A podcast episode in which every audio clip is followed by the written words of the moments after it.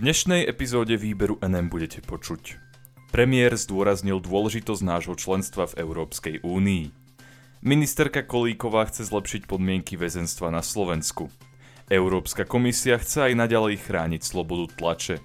Členské štáty Európskej únie pomáhajú Indii, ktorá sa kvôli pandémii ocitla v zúfalej situácii. Prajem vám príjemné počúvanie.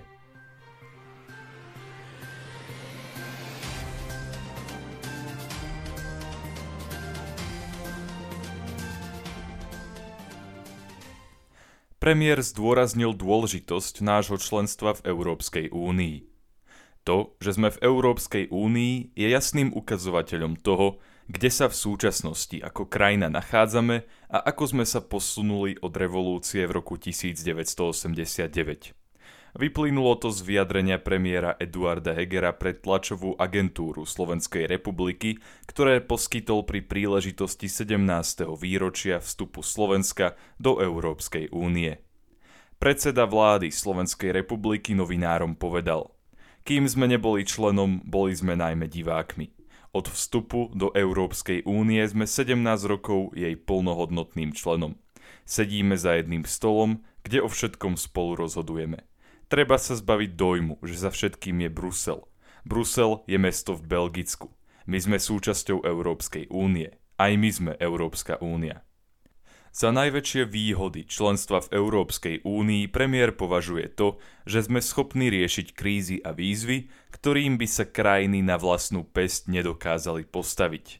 Za takéto problémy označil napríklad pandémiu koronavírusu a zelenú či digitálnu tranzíciu.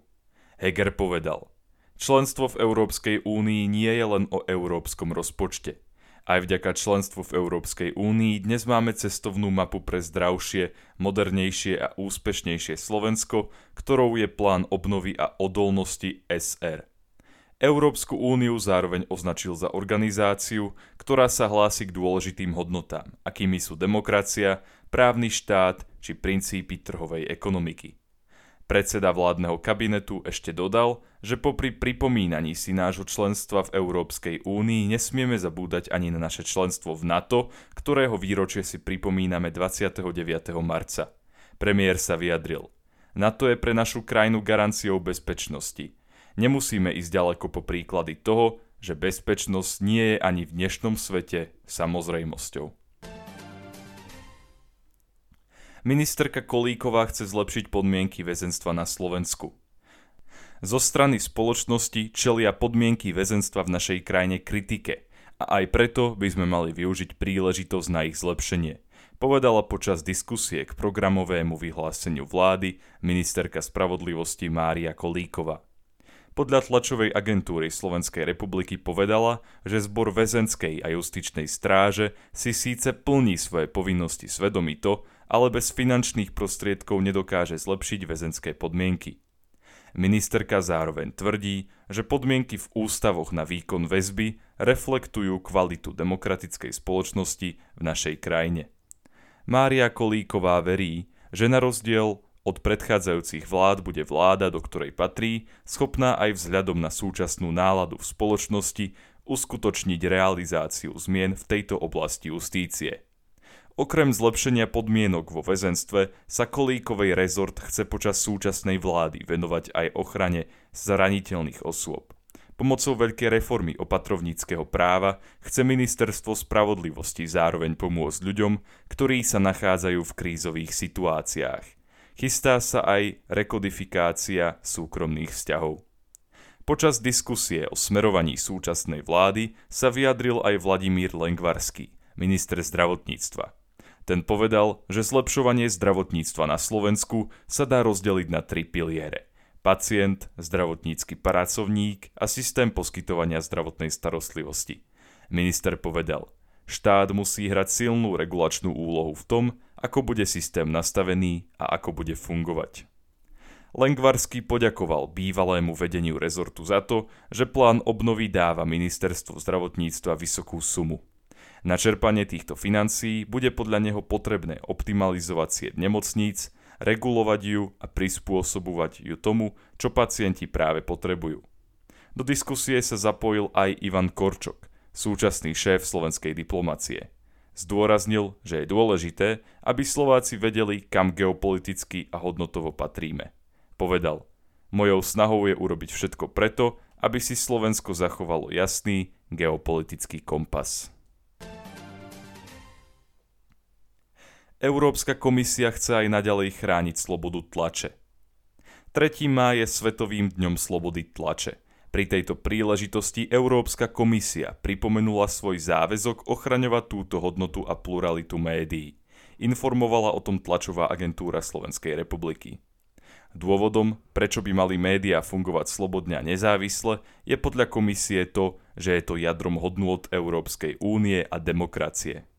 Viera Jourová, ktorá zastáva post podpredsedníčky Európskej komisie pre hodnoty a transparentnosť, povedala, že pandémia koronavírusu dokázala dôležitosť novinárov. Zároveň ale Jourová vyjadrila svoje znepokojenie z nárastu násilia voči vykonávateľom tejto profesie. Povedala, mám obavy z nárastu hrozieb a útokov na novinárov, zameraných predovšetkým na ženy. Dodala ešte, že Eurokomisia by mala do konca roku dvetisícdvadsaťjeden predložiť členským štátom Európskej únie odporúčania týkajúce sa zvyšovania bezpečnosti novinárov. V súčasnosti komisia pre tento krok zbiera potrebné podklady a zo strany médií získava potrebnú spätnú väzbu. Prvý komplexný európsky prístup k médiám vyšiel už v decembri minulého roka a vychádzal z akčného plánu pre európsku demokraciu a akčného plánu pre médiá a audiovizuálny sektor. Komisia už vtedy oznámila, že bude v priebehu roka dvetisícdvadsaťjeden riešiť otázku bezpečnosti novinárov. Eurokomisia má k dispozícii finančné prostriedky vo výške sedemdesiatpäť miliónov eur, ktoré použije na podporu mediálnej plurality, žurnalistiky a mediálnej gramotnosti. Josep Borrell, šéf európskej diplomacie, v mene Európskej únie vydal vyhlásenie, v ktorom upozorňuje na ohrozovanie slobody tlače v období, keď je bezplatné a nezávislé informovanie o udalostiach dôležité tak, ako nikdy predtým.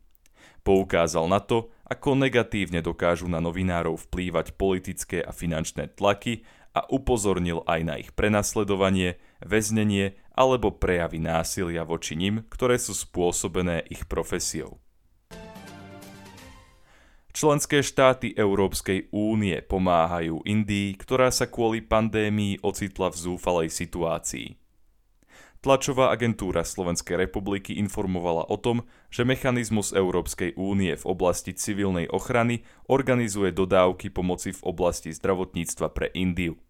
Táto krajina v súčasnosti čelí prudkému nárastu počtu ľudí nakazených ochorením covid devätnásť, čo spôsobilo kolaps zdravotníctva.